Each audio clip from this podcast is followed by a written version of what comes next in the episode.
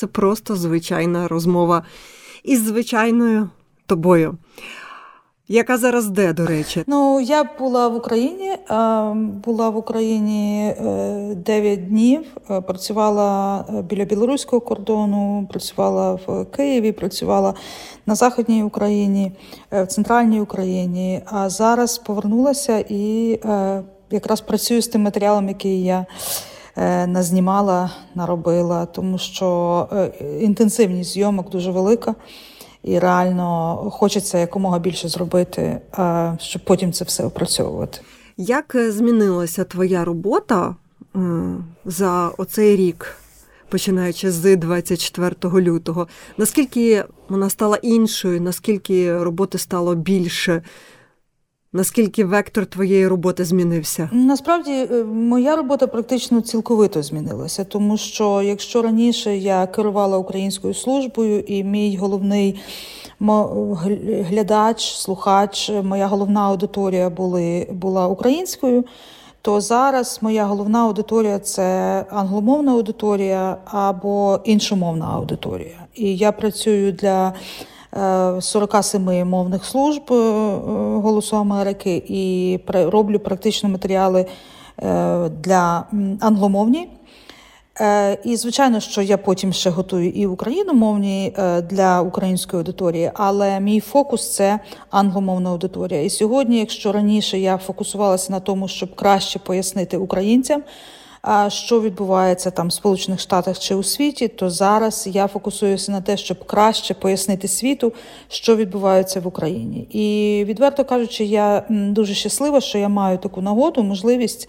Е, це робити, тому що довго-довго років, багато-багато років я намагалася переконати керівництво е, своєї компанії е, у тому, що треба відкривати бюро в східній Європі, що треба робити більше матеріалів про регіон тому що світ про нього мало знає. І, врешті-решт, е, ось напередодні війни е, рішення таке було ухвалене, і е, мене попросили очолити цей процес і зайнятися цією роботою. І так склалося, що розпочалася війна, і, звичайно, це змінило. Плани робити бюро вже сьогодні в Україні. Ми зараз зупинилися на Варшаві, але в принципі е, це е, дало можливість все таки більше розповідати про е, регіон і про те, що тут відбувається, і а мені бути більш дотичною до, до того, що відбувається в Україні, і причетною. Це подкаст Тут і тепер. Мене звати Ольга Сніцарчук. Тут ми говоримо з українськими журналістами про війну і те, який вибір вона змусила їх зробити.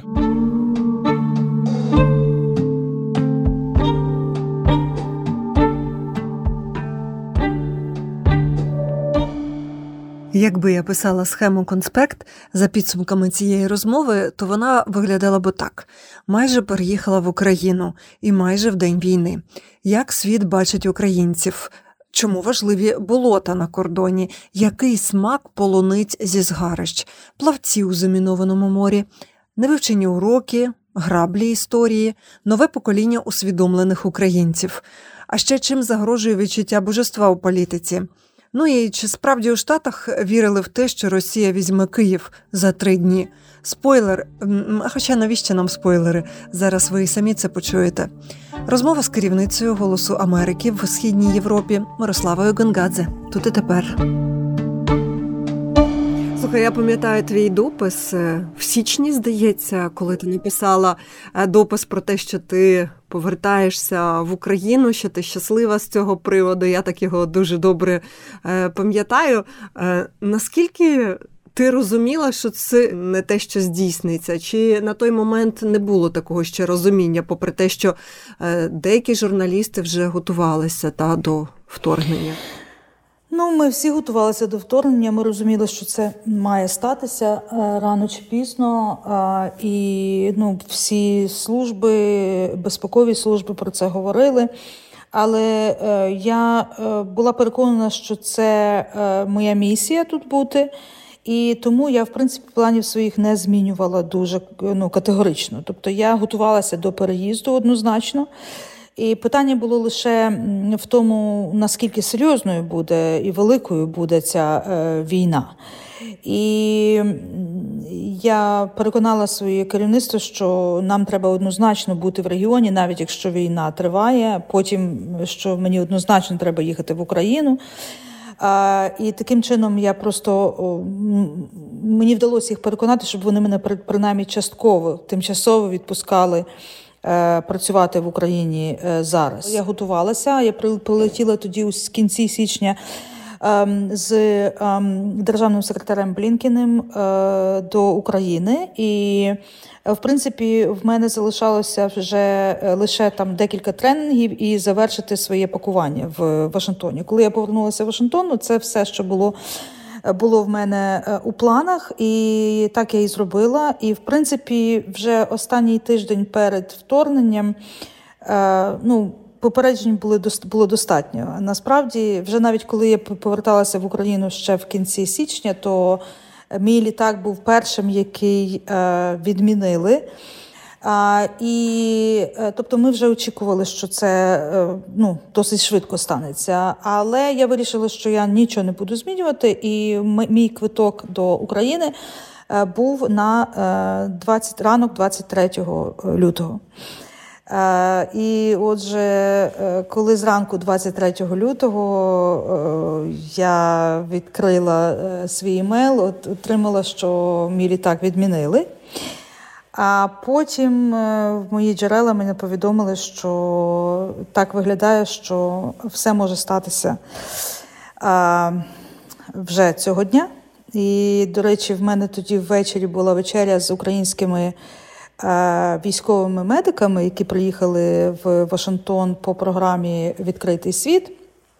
І я пам'ятаю, е, як я ну, реально майже плакала, тому що я розуміла, що це вже все, що зараз це е, все розпочнеться. І коли я підійшла до прийшла до них і казала їм про це, вони не вірили. і Е, казали, та перестань, вже стільки разів про це говорили. Я кажу, дівчата, ви зрозумієте, що це от почнеться війна скоро. Ви просто вам зараз доведеться або вертатися. Я не знаю, що ви будете планувати робити, але ви зараз потрібні там. Для мене це було дуже дивно бачити цих військових медиків, велика група військових медиків, які були в Вашингтоні. І деякі з них зараз пригадують це. Е, і Ну і все так. І я повернулася з цієї вечері, і через декілька годин розпочалося. Ну, але якщо говорити там довгу історію швидше, то е, після цього я е, сказала, що ну, давайте я буду їхати хоча б кудись, тобто я не буду сидіти в Вашингтоні. І я приїхала в Варшаву, і я тоді почала робити матеріали про на, на кордоні з українськими біженцями.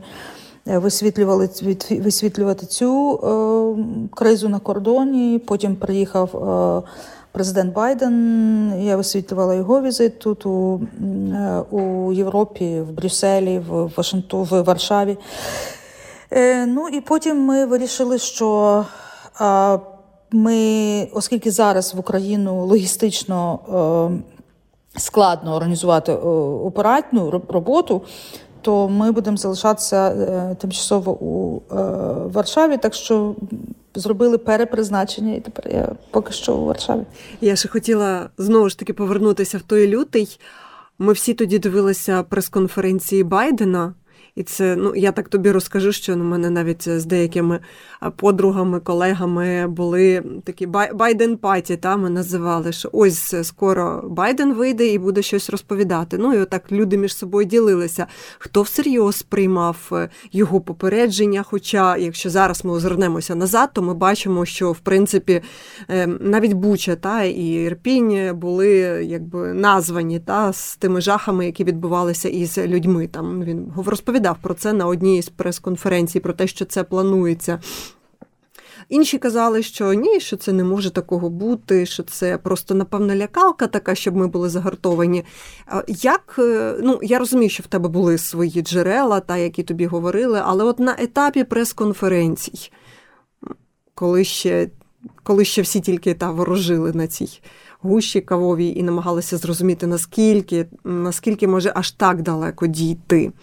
Ем, яке твоє було розуміння цієї ситуації? А, Оля, дуже ти правильно сказала. У мене свої джерела, тому за два місяці до війни е, ми дуже добре розуміли, що, е, що відбувається. У мене були досить близькі друзі, е, які просто приходили до мене додому, і їхні дружини плакали у мене за столом, усвідомлюючи, кажучи, що ось бідні українці, це страшна трагедія, насувається. Е, ми ходили на протести е, у Вашингтоні, і ми не хотіли вірити також. І це було дуже дуже болюче е, усвідомити, що це може статися. Тобто, до останнього всі сподівалися, що, що це не станеться. Але ем, я знаю, що американські урядовці і не лише намагались достукатись до української влади дуже активно. Е, На жаль, не всі хотіли чути е, реалії. Але, е, ну, в принципі, я пам'ятаю, коли я робила інтерв'ю з Блінкенем, це ж було в прямому ефірі у Києві е, в кінці січня, і після цього зразу там за 5 хвилин вийшов е, президент Зеленський е, і казав: не давайте не вірити чуткам і пліткам, і і тут е, тобі американський е, державний секретар каже, що про величезні ризики, виклики і треба готуватися. а Президент України каже, що це все чутки і плітки. Ну тобто, це дуже складно було, е, так би мовити, сприймати. І потім я пам'ятаю, я була на сніданку з 1 плюс 1, і мене ведучі просто спитали, вони показали моє інтерв'ю і показали заяву президента і кажуть, кому вірити. І насправді ну, мені дуже було складно е, відповісти на це запитання, тому що е, я сказала, щоб всі покладалися на себе і готувалися, готували і подбали про свою власну безпеку. Це була була моя відповідь, тому що заперечити. Е, Е, державного секретаря США я не вважала ну, правильним і і, і, і, і доречним взагалі. Ну і заперечувати президента я е, не не хотіла також. Тому, але все ж таки українці в кінці кінців е, справді мали потурбуватися про свою власну безпеку. І це було так само дуже дуже болюче. Ну, але ж пізніше з'явилися повідомлення з боку української влади, що, мовляв, ми знали, ми готувалися, просто уявіть собі, якби ми зараз налякали людей. І от якщо ми зараз крутанемо та, в ту сторону е, цю котушку історії, от якби попередили людей, як би, на твою думку, виглядала би ситуація? Ну, тут таке питання, я ж кажу, вони мали свої розрахунки в в, цій, в цю калькуляцію власну, тому я її не знаю. Я не була в в ні при ухваленні рішень, ні при обговоренні. Е, можливо, були якісь підстави робити так, як вони робили. Моє завдання було е, повідомити про те, що казали американські урядовці, і оголосити ті застереження, які взагалі звучали від експертів і і, і посадовців. А, А тут вже кожен вирішує за себе. І пізніше ти почала знімати на українсько-польському кордоні. І от мені просто цікаво, якщо е, так подивитися, якби попередили, то ситуація на українському кордоні виглядала би, на твою думку, так само, чи, е, можливо, настрої були більш панічні?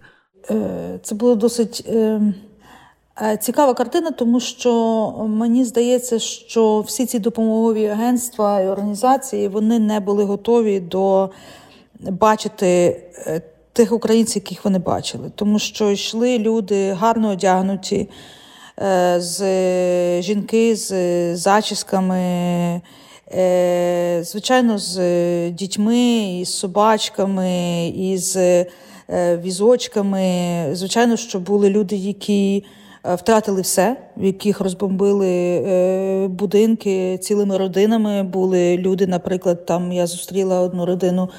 Вони е, грузини і вірмени, грузини, які тікали колись з Сухумі.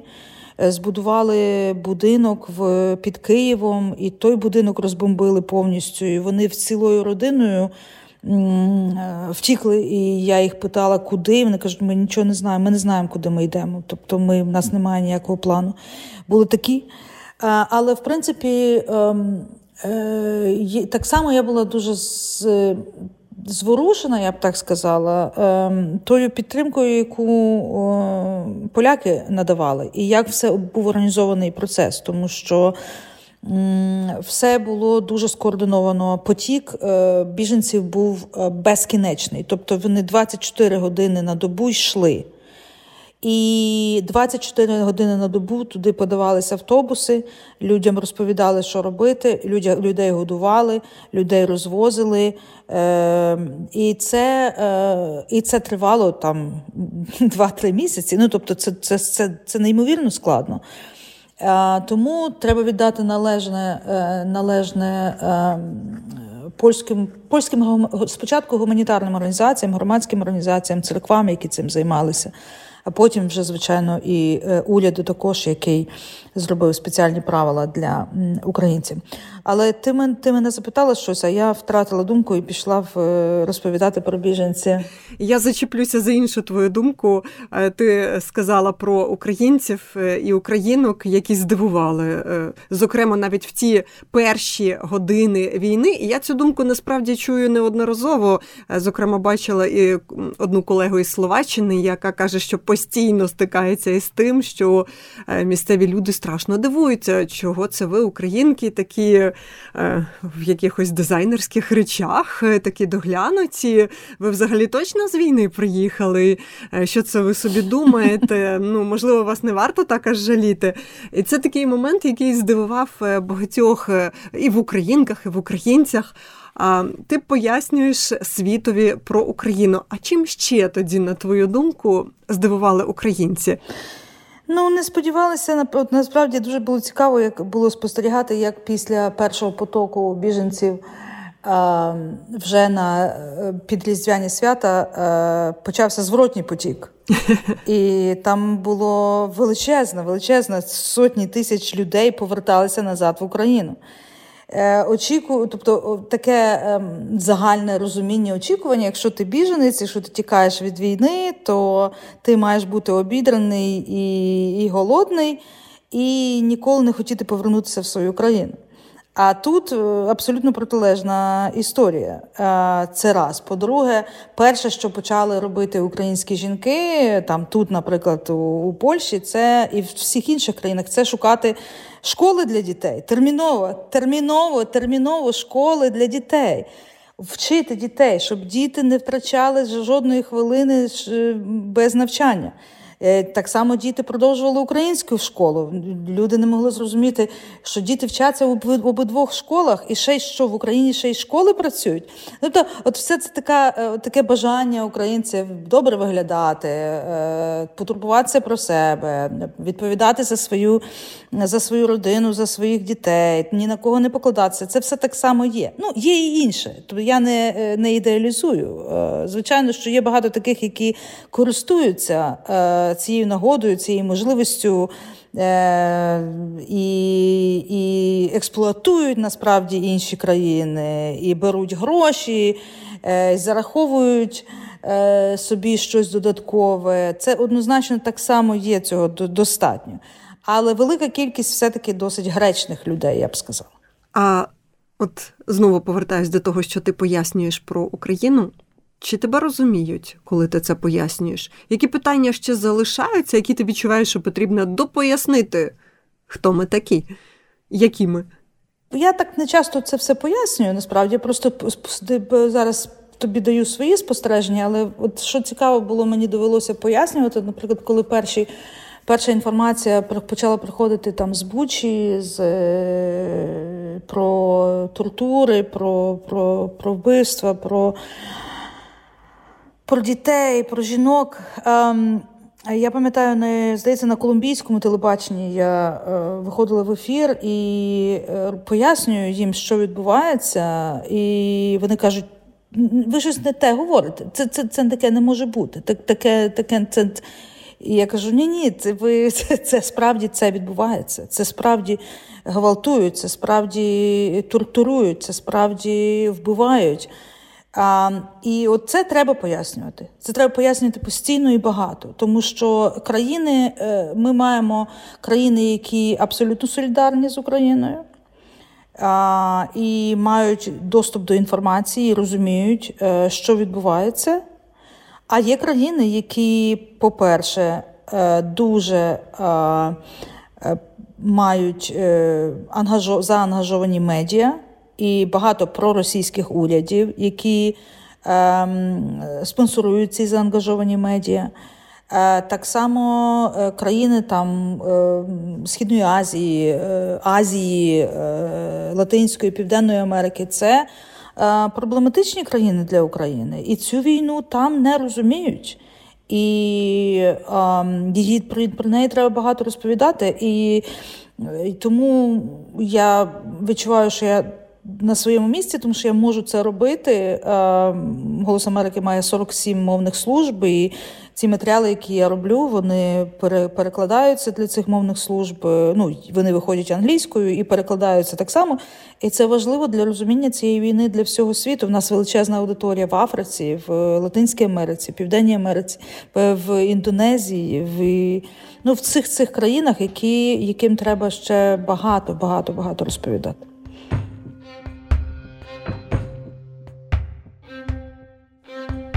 Ти повернулася з е, кордону з Білоруссю. Це зараз така е, суперактуальна тема, тому що багато хто переживає, чи е, Лукашенко все ж таки не прийме рішення повномасштабно включитися в цю повномасштабну війну, а за не за допомогою та своїх хитринок, так би мовити, Мачулич Барановичі тощо.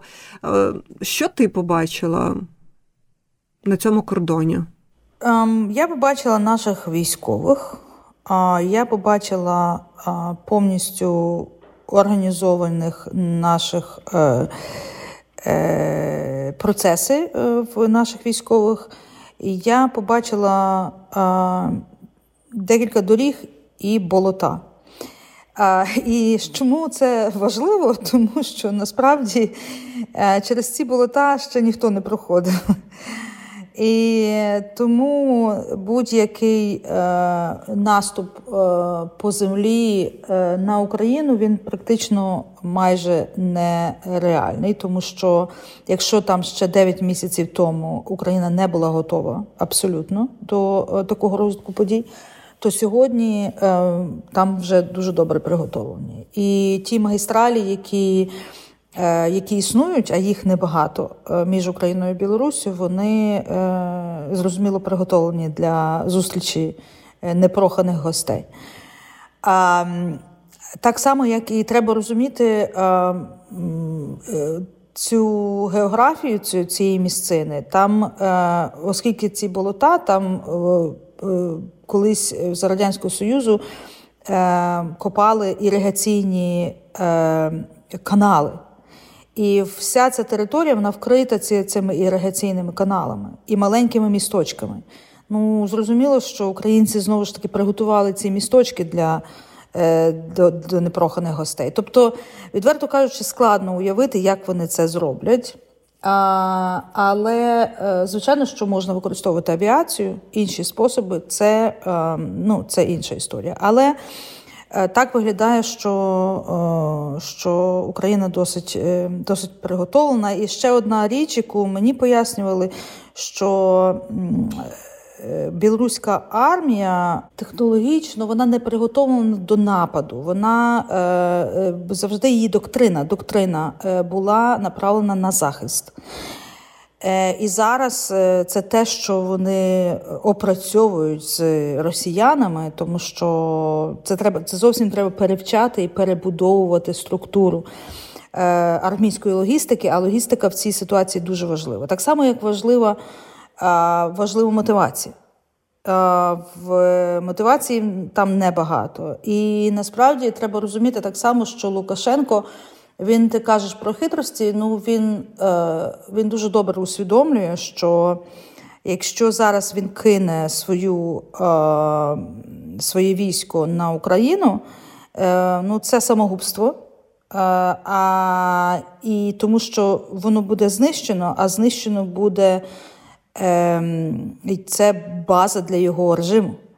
І він це дуже добре усвідомлює. Тобто, якщо він зробить цей крок, то це означає, що це що у нього просто іншого шляху вже на ні на який відступ не було. Тобто, це буде, буде такий останній крок. Та дуже багато було цих останніх моментів, тому е, важко важко нам, напевно, шукати якусь е, логіку. Слухай, давай згадаємо твій перший, е, твою першу поїздку в Україну вже після після 24 лютого. Які в тебе були настрої, було рвалося, чи навпаки було страшно якось. Моторошно, можливо, чи. Ну, було, звичайно, моторошно. Я... Це було аж в червні місяці, на жаль. А... А, Але я е, попросила, щоб мене таки відпустили е, настійливо. Е, і ми це зробили. Але так, було дуже моторошно е, і через кордон переїжджати, і не ну, не було усвідом... розуміння, що, що очікувати, і так далі. Тобто, це все було дуже складно. Але в мене були неймовірні відчуття від, від Києва, тому що коли ти далеко воно все е, реально дуже страшно.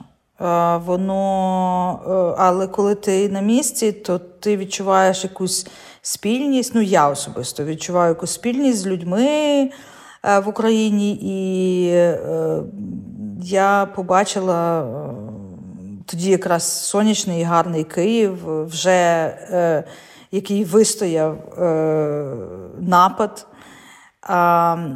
Я побачила, звичайно, я поїздила, де була в Чернігові, тоді під білоруським кордоном на Сумщині, потім в а, навколо Києва, звичайно, і де там в деяких містечках 80% е, зруйнованих будівель.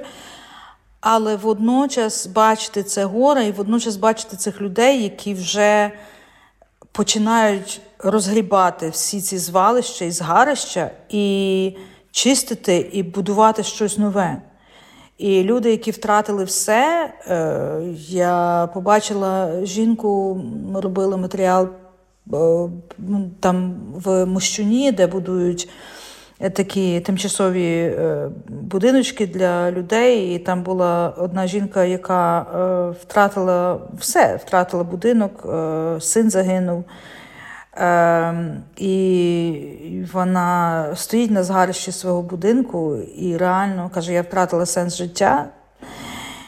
І і паралельно ми знімаємо там, і і вона потім приходить і приносить таку, е, такий великий кошик з полуницями, такими великими червоними полуницями з свого городу, і нас вгощає. Людина, яка втратила все вона віддає оце, що вона має останнє, щоб нас е, пригостити. Або дівчинка, трирічна дитина бігає там по цих згарищах, ну просто в неї два будинки. Бабці будинок знищений повністю, її будинок знищений повністю з мамою.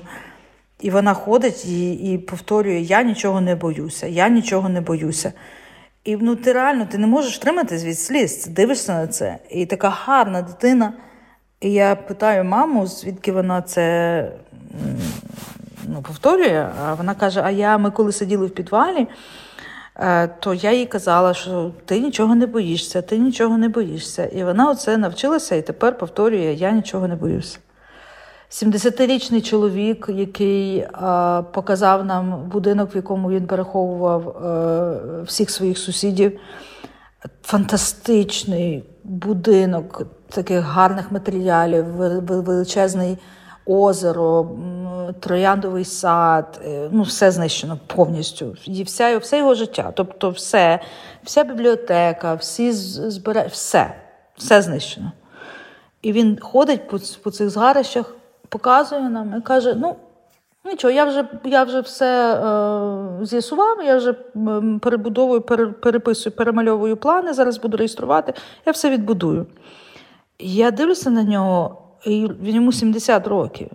І він абсолютно переконаний, що він це все зробить зараз. Тобто, оця віра і воля, вона насправді ну реально. Я я, я була тоді в Україні, і е, я була більше, це мене надихнуло більше, ніж будь-що. Тобто, це це було горе, але це було так само надія, і це було так само віра. І це е, ну так, це, це було щось неймовірне. Слухай, я вже теж не вперше, і у нас, в тому числі в подкасті, не вперше звучить думка про те, як важливо надихати. Ми справді надихаємо, чи це, чи це перебільшення? Чи це нам хочеться вірити? Ну, однозначно. Ти ж зараз на, на українців просто дивляться як на таких якихось е, кіборгів з е, з ангельськими крилами, тому що це щось таке. Це ельфи. Це це щось неймовірне, тому що такі, які, типу, дуже міцні, але паралельно які несуть а, якусь ідею, віру, натхнення. Творчість, креативність, відповідальність все це щось таке. Ну, Україна якось українець це зараз такий, це типу це це дуже це крута людина. Знаєш, е, Україна е, так багато, багато сотні сотень років е, була в тіні. Що я думаю, що треба постати з попелу і реально засвітитися. А там будемо бачити, як воно далі буде. Е, слухай, і ще хотіла е, спитати: а що справді вірили, що за три дні впаде Київ? Так, так. Так, готувалися до окупації, окупації, готувалися до окупації. Було за велике переконання, що Росія дуже сильна армія, Росії дуже сильна армія. І друге, за велика недооцінка здатності українців. І оця, оце був неправильне розуміння обох сторін. І і тому, ну і так само треба віддати належне, що мушу віддати належне, що президент залишився в країні і залишився в Києві. Це важливо було. А це, так би мовити, втримало цей момент, коли хтось хтось мусить бути, хто ніби не те, що веде за собою, але люди тянуться до чогось сильного, але мусить бути це, це, цей, цей хтось щоб щоб хтось, щоб інші йшли за за, за цією людиною. Це, звичайно, могла би бути армія, це могла, і вона була, і вона і була. А в даній в українській ситуації це так само були люди, тому що насправді громадянське суспільство один за одного, самоорганізація, все це було. І, Але все це е, аналітики не розуміли і недооцінювали.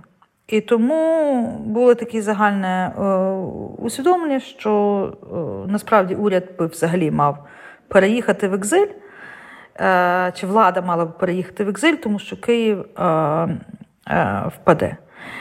Ну, от і це було найбільше здивування, захоплення і зачарування, коли насправді українці відстояли е, своє місто, свою столицю. Я просто намагаюся собі уявити, та ну ось, наприклад, а президент в екзилі, уряд в екзилі. Як це мало виглядати? Було якесь розуміння, як це мало бути? Що це? Це не, я не думаю, що хто-небудь усвідомлював, як це мало би виглядати. Ніхто не розумів, чого очікувати до кінця. А я, Але я знаю, що готувалися до до життя в окупації. Послухай, а ще один момент із твоїх поїздок. Якщо от я зараз запитую тебе про те, де ти була, що тобі от одразу, яка в тебе картинка із із якого міста? Місто, яке тебе здивувало? Чи містечко? Хм. Ну, це, це буде так, типу, дуже нетрадиційно, але я коли була в Одесі. Е, Оце буквально за два дні до до цих е, в в вересні місяці до е, атаки дронів тоді на Одесу. Е, я пам'ятаю, я вийшла на балкон готелі, і там п'ять людей плавали і, так би мовити, робили фігурні, фігурне плавання прямо в е, ну, в, в морі. І я дивлюся на це, і я і це ти не можеш усвідомити, що це, це країна в війні. А ці люди там вони вони веселилися, їм було добре. Вони ну ми заміновані береги, там заміноване море, а вони плавають собі собі там. А, Так само, якщо говорити про жахливі, е, якісь жахливі, так, ну, жахливі, такі дуже драматичні відчуття, то це, звичайно, ізюм. А, І ці масові могили, масові поховання, тому що цей. Ем, ця енергія вона залишається з тобою дуже надовго. Її неможливо забути, і запах неможливо забути. Е, І ну, це да, це щось, що залишиться завжди, при тому, що я людина, яка бачила мертве тіло, і і, і якось знаєш, здавалося, що не так воно мене е, зачепить, але воно справді дуже важко. Це, це, це, це, Це важке відчуття, перечуття.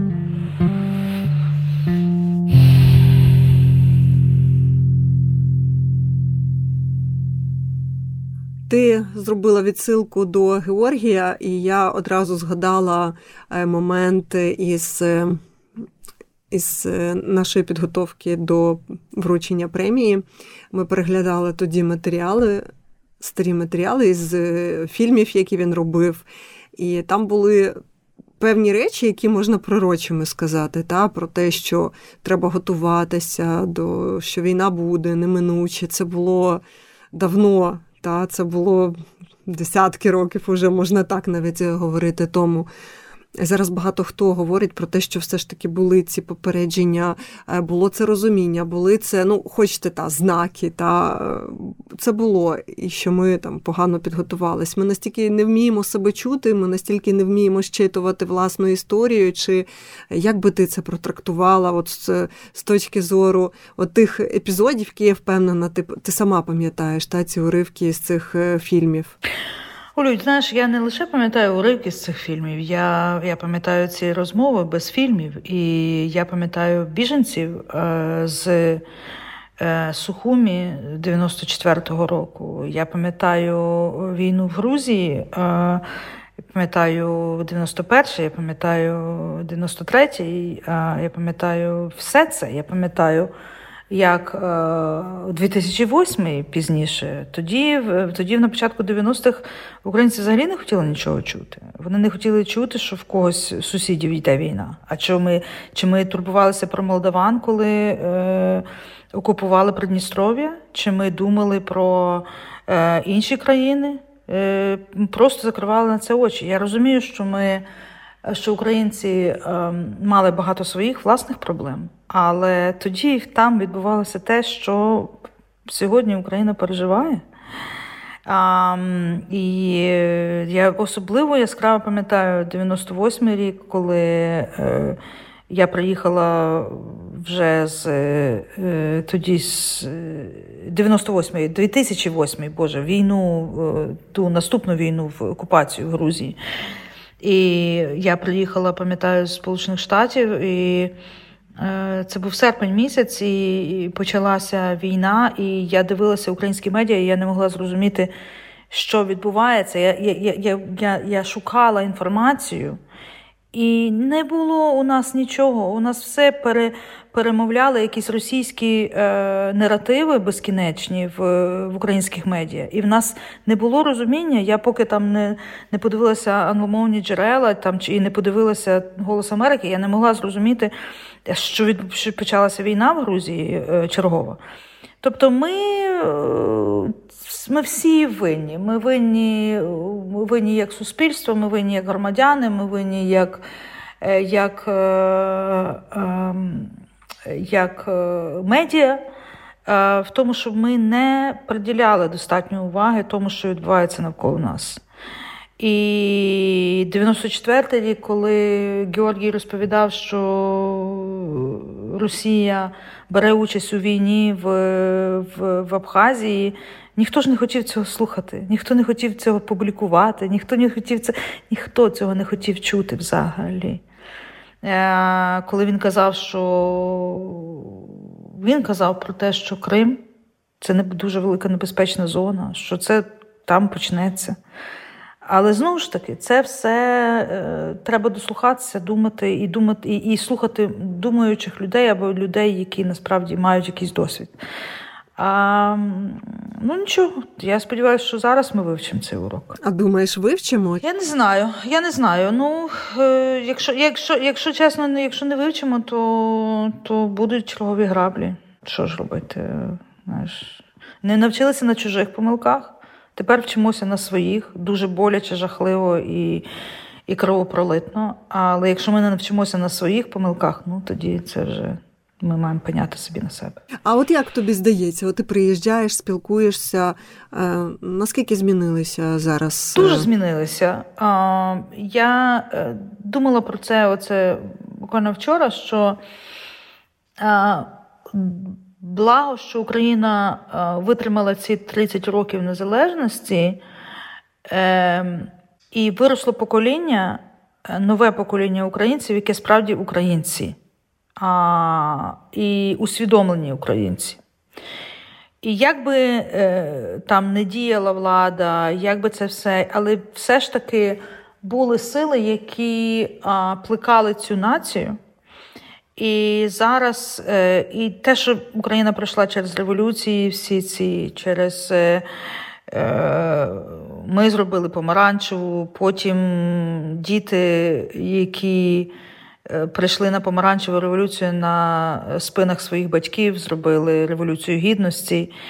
Е, вони дуже добре пам'ятають ці всі діти. Е, я зараз працюю там з величезною кількістю цих дітей, яким до 30, там до 35, вони пам'ятають з шкільних років, вони пам'ятають мою справу, вони пам'ятають одну революцію, вони пам'ятають іншу революцію.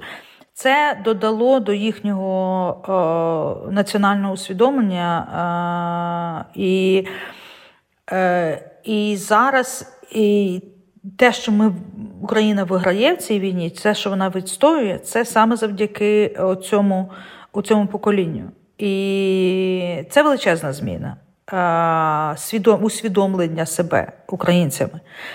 Ну а зараз це взагалі щось унікальне, тому що відчуття такого якоїсь спільної спільної родини воно дуже важливе. Я лише е, знову ж ти кажеш про уроки, я лише дуже-дуже сподіваюся, що ми е, е, ну, хоча б частково залишимося е, е, з цим відчуттям спільності і.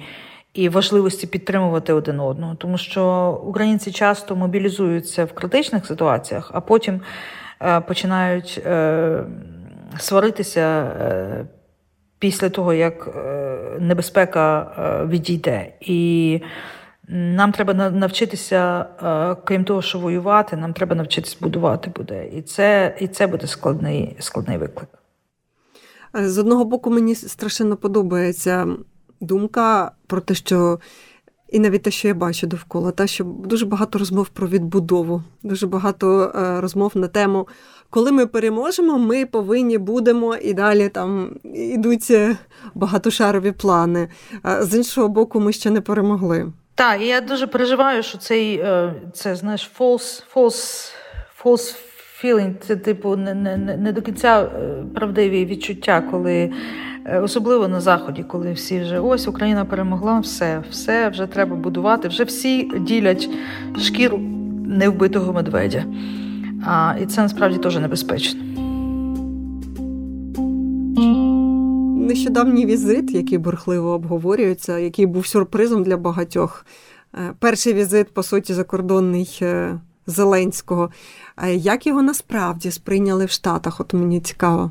Тут така історія, що насправді зараз е, президент Зеленський це усвідомлення.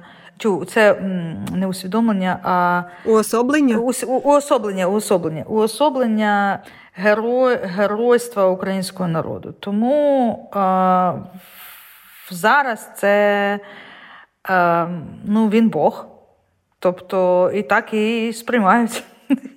І це насправді, е, ну, якщо б я не чула це зі всіх боків, то я б цього не казала. Але воно так і є. Е, і а всі хочуть доторкнутися до Бога сьогодні. І е, я не знаю, як нам потім буде жити з цим Богом. Сама сказала, сама злякалася. Я не я, я не злякалася, я я реалістично дивлюся на на, на, на ситуацію. Ну тобто, ти я правильно розумію, ти зараз на мані на манію величі трішечки натякаєш, та що вона може розвинутися, особливо після таких. Я думаю, слів. що вона не може розвинутися. Мирослава хитає головою, нас не буде видно, я пояснюю. Я змальовую цю картину. Ну, але якщо говорити там просто технологічно, то насправді візит був важливий.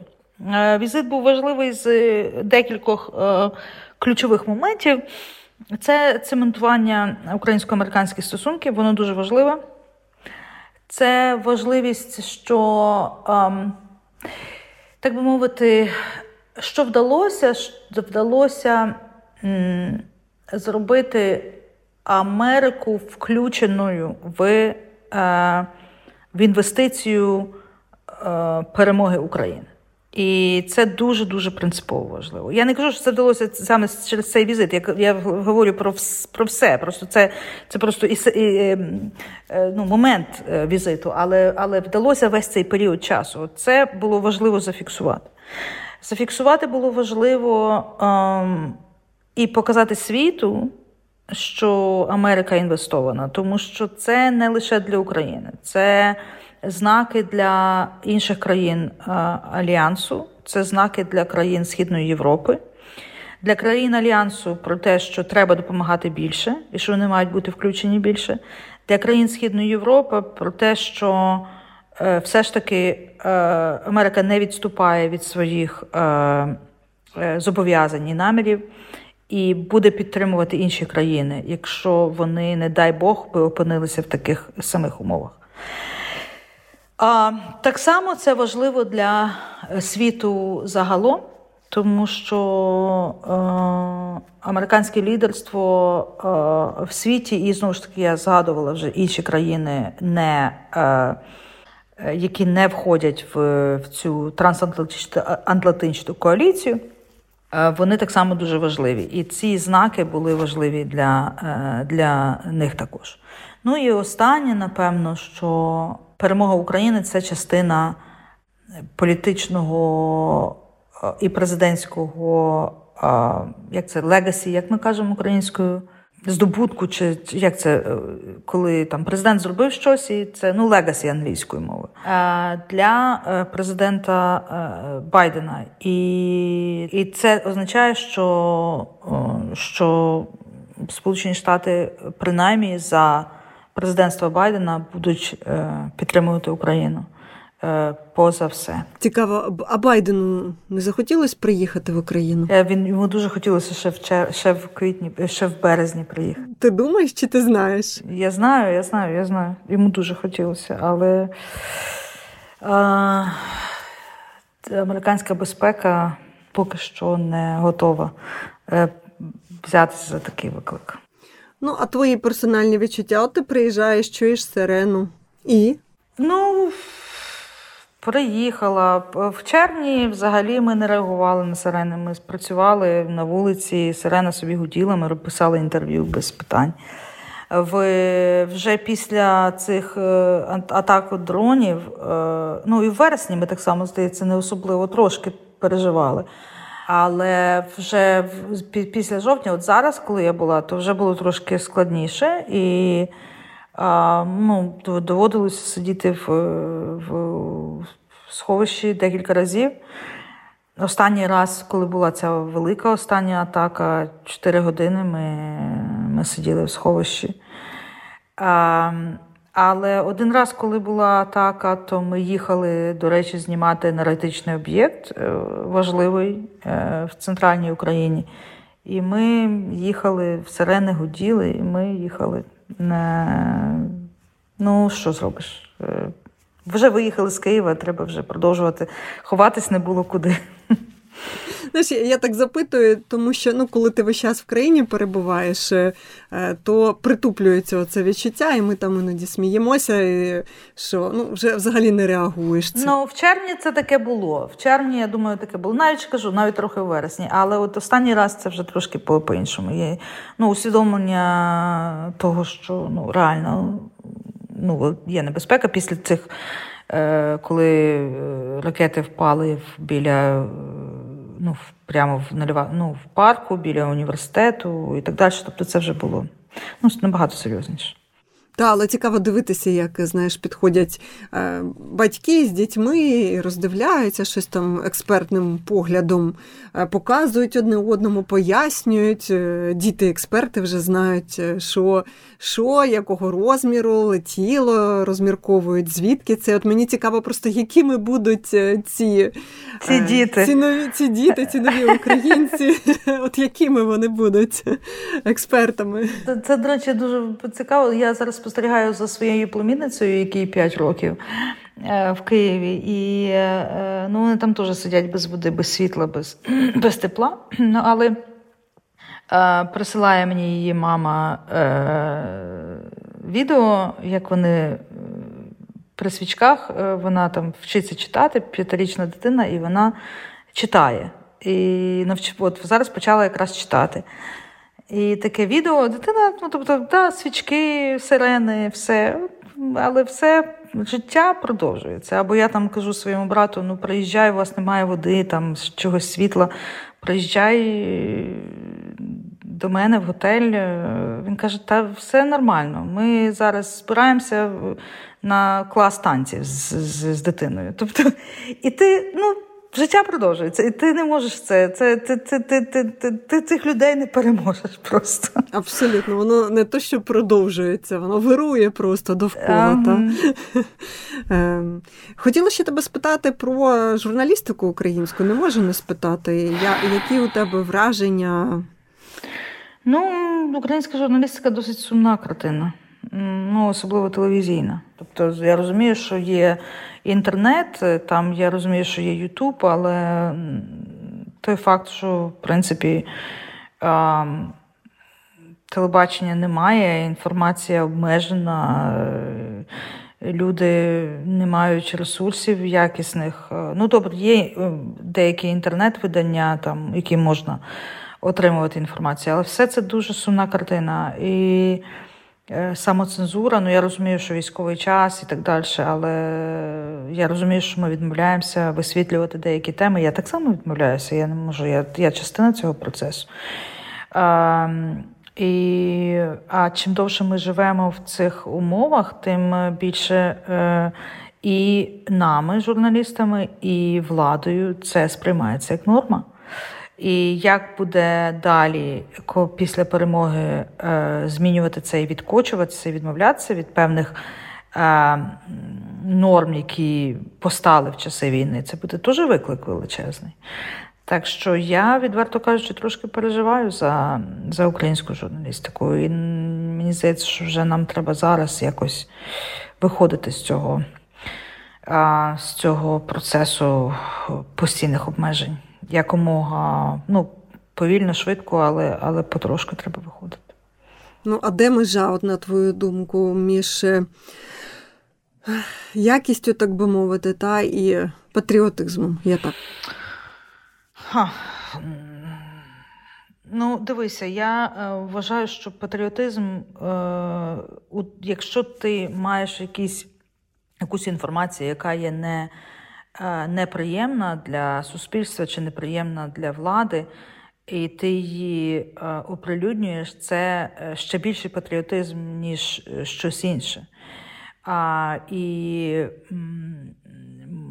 Але мене турбує, що ну як турбує, я розумію, я я, я розумію це суспільство, але але воно мене так само турбує, що суспільство не хоче чути цього негативу. Не тільки влада цього боїться, а й суспільство не хоче його чути. Тобто, взагалі, суспільство змінилося в своїх підходах, в бажанні, чого вони потребують від журналістів. Е, потреба ставати на ну, це вона раніше була. е, брати якусь е, з сторін, скажімо так. Тобто якась нейтральна е, журналістика, яка висвітлює обидві сторони, вона взагалі не популярна. Е, Зараз критика не популярна будь-яка. Тобто всі якось так суспільство хоче чути лише, е, я не знаю, позитивне чи. Ну, і знову ж таки, я розумію, але це, ем, ну, це, це скривлена картина. А, і, і її треба якимось чином вирівнювати. Слухай, дуже багато задач буде на оцей після, Мгм. після переможний час. Мгм, мгм. Є. Буде чим зайнятися ще на півжиття нам з тобою. Так, слухай. А коли ти на коли ти в Україну? Та я дуже сподіваюся, що я собі вже спланувала. Спланувала? Наступний рік ми точно. Ми, наступний рік точно ми мусимо бути вже в Україні. Все. А, то я тебе спитала просто про поїздку, а ти мені одразу так про далекосяжні плани. Ні, ну це не може не ну. тішити насправді. Найближче я дуже сподіваюся, що на, на річницю. На, на річницю я приїду. Ну що, Дуже ми, чі- ми чекаємо, виглядаємо. Буду, буду, буду, буду тішитися, бачити вас. Е, Дякую, дякую дуже за цю розмову. Дякую вам. Ну і на цьому моменті традиційно дякую вам за те, що слухаєте. А ще хочу нагадати, що це вже четвертий епізод подкасту Тут і тепер у другому сезоні. І вже є певні тенденції. Наприклад, абсолютно різні гості говорять про те, як українці надихають світ і один одного. Сподіваюся, усі ці розповіді також є певним натхненням. Дякую за те, що ділитеся враженнями і підписуєтеся. Так ви допомагаєте поширювати гарний контент. Подкаст можна слухати на усіх зручних платформах, а ще слухати і читати на нашому сайті українською та англійською. П'ятий епізод вже невдовзі. Па-па!